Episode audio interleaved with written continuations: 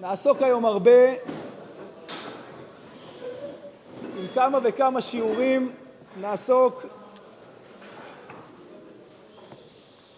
נעסוק בסוגיות האמוניות של יום העצמאות. יש שיעור בארבע של הרב אלי על מהותו של יום העצמאות, יש שיעור של אבא שלי בשש.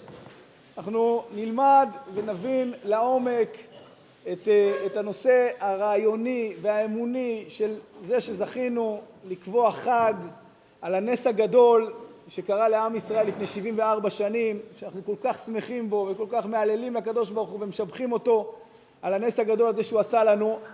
אני רוצה שבשיעור הקרוב אנחנו ניגע בסוגיה שהיא מאוד מאוד חשובה, היא לא פחות חשובה מהסוגיה האמונית, מההבנה האמונית של למה חוגגים את היום הזה, לנסות לגעת בסוגיה ההלכתית. איך יכולים הרבנות הראשית לישראל לפני שבעים וארבע שנים, איך יכלו להמציא איך איך יכלו להמציא חג חדש? איך איך יש סמכות לרבנות ראשית לישראל שהיא לא סנהדרין, היא לא היא לא במצב של של בית מקדש קיים, שהם עכשיו הפוסקים, הם, הם הפוסקים של עם ישראל, הם מובילי התורה בעם ישראל, אבל איך הם יכולים לחדש חג חדש, משהו שלא היה עד היום? איך הם יכולים לחדש את זה? ולא רק, שני דברים הם מחדשים בחג הזה. א', אמירת הלל שלם עם ברכה. איזה חשש יש כאן באמירת הלל עם ברכה? ברכה לבטלה, הוצאת שם שמיים לבטלה. ודבר נוסף, מבטלים פה במחי יד, את איזה הלכות מבטלים במחי יד? הלכות ספירת העומר. עוד מעט מדבר על זה שמותר להתגלח, שמותר לרקוד, מותר לנגן. איך הם מבטלים את, ה- את, ה- את ההלכות האלה של ספירת העומר? בסדר, טענה, טענה, החרדים, החרדים אה, מתייחסים, התייחסו ליום העצמאות כאיזו המצאה. תראו, תראו, אני אתן לכם פה איזה, רק לסבר את האוזן, אני אתן לכם פה איזה שתי שורות מדברי המנחת יצחק. המנחת יצחק, הוא היה הגייבד של העדה החרדית, אב בית דין של העדה החרדית. והוא כותב ככה, כאשר לדאבוננו, תודה רבה, כאשר לדאבוננו, זה אין, אין לכם את זה, יש מדלת העם, אשר בהגיע ימי חגם אשר בדו מליבם, יאמרו הלל בברכה לפי הוראת רבניהם. בסדר? תראו איך הוא קורא לחגים האלה. יום, ימי חגם אשר בדו מליבם, וכן יש המבטלים מדי שנה בבוא יום עידם. אתם יודעים מה זה יום עידם? מי שלמד מסכת עבודה זרה? מה זה יום עידם? זה יום, יום חגם של עובדי עבודה זרה.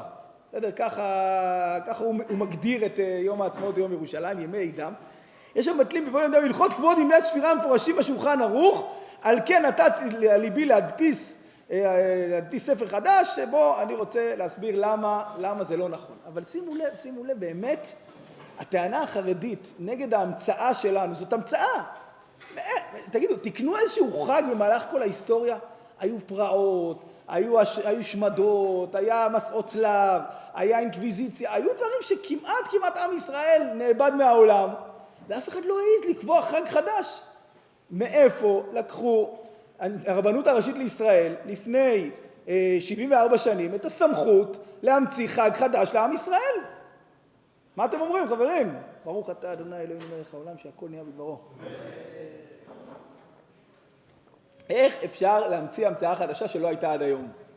מישהו יש לו איזשהו רעיון, איזשהו כיוון? כן, חברים. מה, מה, אתם חוגגים את זה כבר שמונה עשרה תשע עשרה שנים, לא? לא שאלתם את השאלה. מה, בגלל שאנו באנו ארצה לבנות ולהיבנות, אז אפשר עכשיו להגיד הלל עם ברכה ו... מה אתה אומר, דוביק?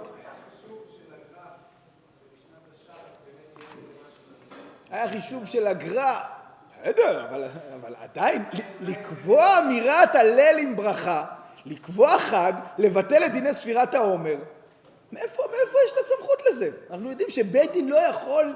היום לבטל, לבטל דברים של, שהיו פעם, לא יכול לחדש דברים חדשים. זה, זה, ולמה, למה, למה, אם קבעו על, על, על הניצחון בזה, אז למה קבעו דווקא בזה, ולא, גם בצוק איתן היינו בסכנה לפני כמה שנים, וברוך השם ניצלנו ממנה. אז, אז מה, מה, מה הסמכות ההלכתית והתוקף ההלכתי של הרבנות הראשית לישראל לקבוע חג? בסדר, זו שאלה שחייבים לדון בה וחייבים להבין אותה כדי ש, שגם, כדי שיהיה לנו טענות מול אחינו החרדים, וגם, וגם כדי שבאמת אנחנו נדע, למה, מה, מה, מה, מה זה החג הזה? מה, מאיפה ההמצאה הזאת? כן, תומר. ניצלנו ממוות לחיים. בסדר, אבל, אבל, אבל, מי יכול להגיד, עכשיו קובעים חג חדש, עם כל הכבוד, לרבנים הראשיים בישראל בכל המדינה, לקבוע חג חדש, צריך סמכות הלכתית עצומה. הפעם האחרונה שזה קרה בהיסטוריה, מתי זה היה? לפני אלפיים שנה. אלפיים שנה היה בפעם האחרונה שנקבע חג בהיסטוריה של עם ישראל, בחנוכה. מאיפה הכתפיים הרחבות האלה לקבוע חג חדש? כן, נועם. בסדר, ברור שזה דבר עצום וגדול. אני, אני לא בא לשלול לשנייה את זה שברוך השם ניצלנו עם מוות לחיים, מעבדות לחירות, אבל, אבל לקבוע חג באמצע ספירת העומר, וואלה, זה צריך פה כתפיים ענקיות. מה? סתמכים על מקורות, אותם אנחנו נלמד. אז באותה שנה, אבל איך אפשר לקבוע פה חג לדורות? כן, מה אתה אומר, אברהם?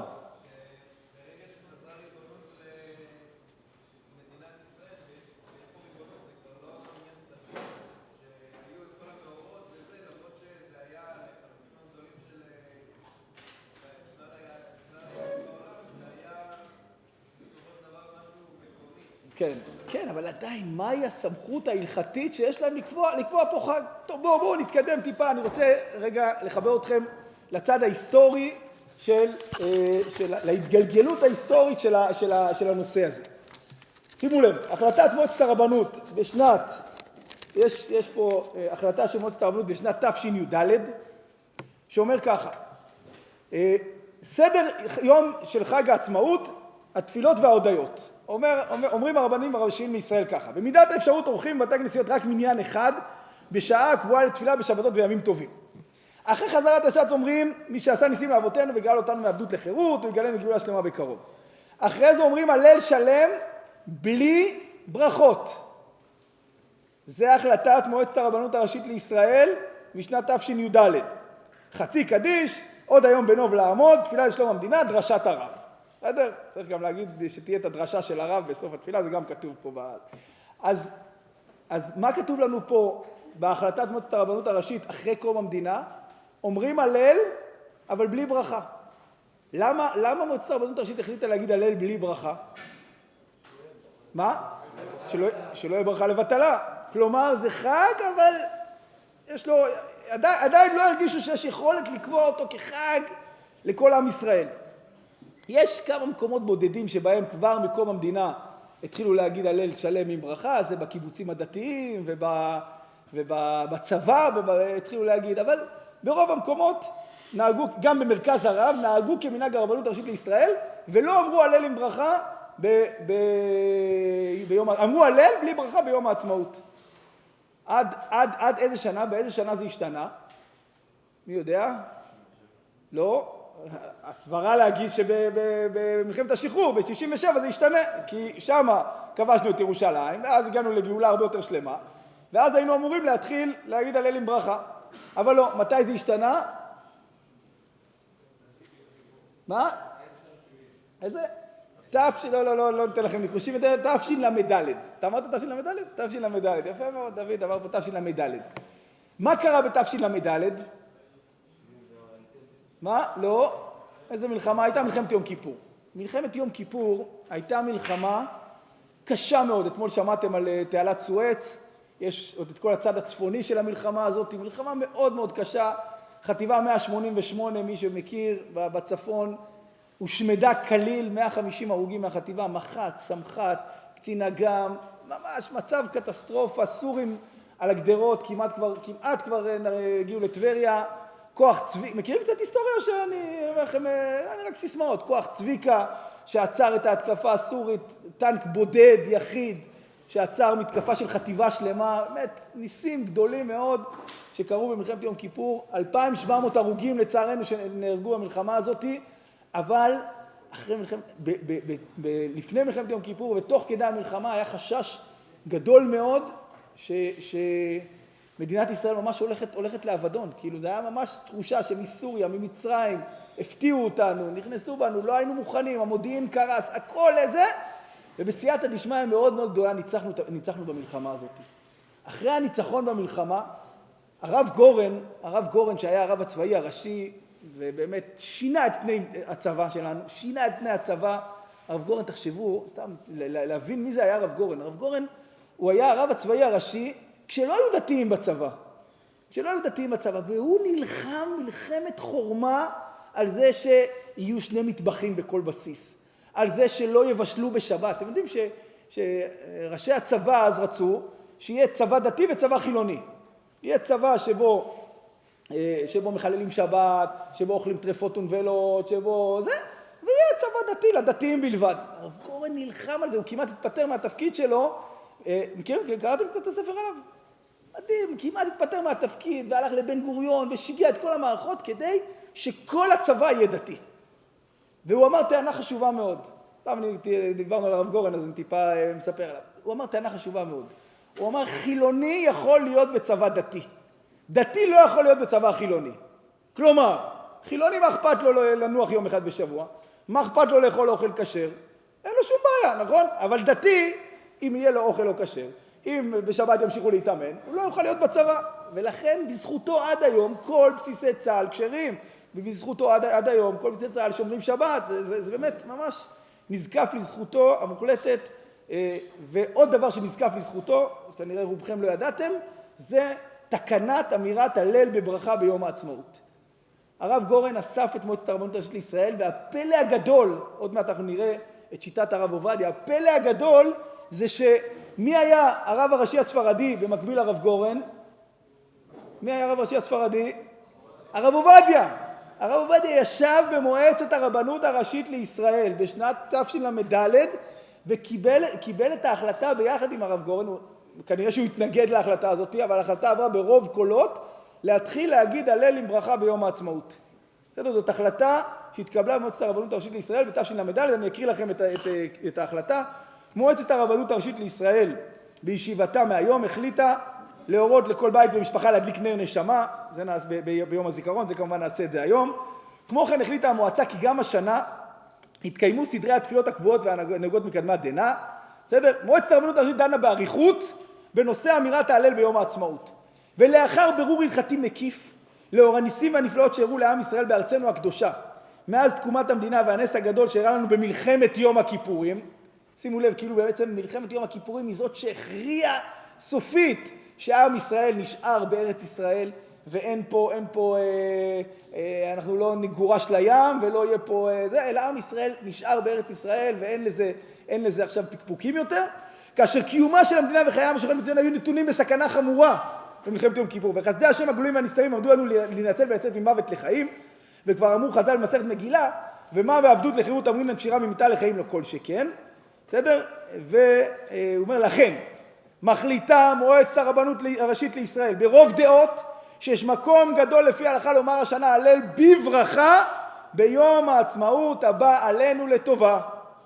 בסדר? זאת היא החלטת מועצת הרבנות הראשית לשנת תשל"ד, ובזכות הקורבנות הקדושים והטהורים שנפלו במערכות ישראל נזכה להגשים את חזון הגאולה השלמה. ואז הוא אומר בהמשך ככה, יש אחרי זה עוד החלטה שנכתבה שלושה חודשים אחר כך, מועצת הרבנות הראשית לישראל מאשרת כי ההחלטה שניתנה על ידה ביום כ"ה בניסן תשל"ד ביחד לאמירת הלל בברכה ביום העצמאות חלה גם על השנים הבאות עד ביאת גואל צדקנו במהרה בימינו אמן.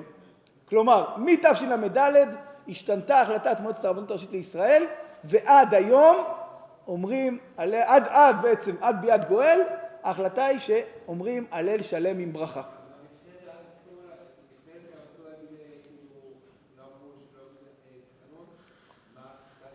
ההחלטה השנה לא להגיד תחנון, להגיד הלל, הלל בלי ברכה.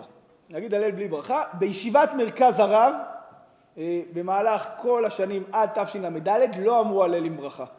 הרב צבי יהודה לא הסכים להגיד הלל עם ברכה, כל זמן שהרבנות הראשית לישראל לא אישרה את זה.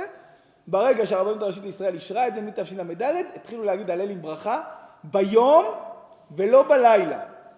יש מנהג ש, שמי שהולך בדרכו של הרב דרוקמן, הרב דרוקמן הנהיג את המנהג הזה, אבל הוא מנהג שלא מקובל על רוב רוב קהילות ישראל, להגיד גם הלל, יש מישהו שאת לא נוהגים ככה, להגיד הלל בלילה עם ברכה? אצלכם בלוד ככה? אז זה, זה תלמידי הרב דרוקמן הנהיגו את המנהג הזה, להגיד הלל, הלל עם ברכה בלילה, אבל עוד מעט אנחנו נראה שאין לזה מקור. עוד מעט שאין לזה מקור להגיד הלל מרחב הלילה, להגיד ביום. יש לזה מקור, יש לזה את מועצת הרבנות הראשית לישראל, אבל בלילה לכאורה אין לזה, אין לזה, אין לזה סיבה נראית לעין, ולכן לכן, לא אומרים, אנחנו בבית המדרש שלנו לא אומרים בלילה, ביום אומרים, בלילה לא אומרים. כן.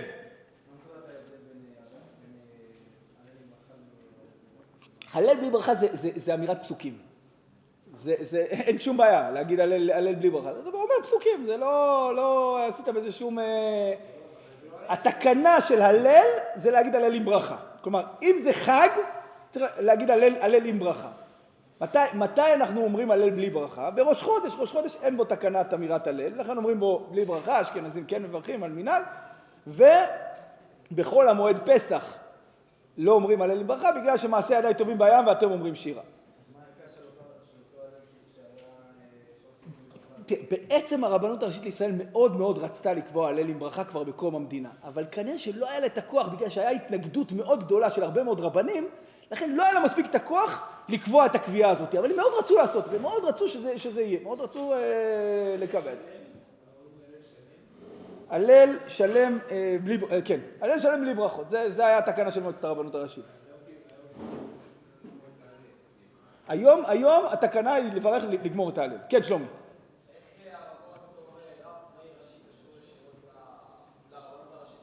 הוא היה הרב הראשי לישראל אחר כך.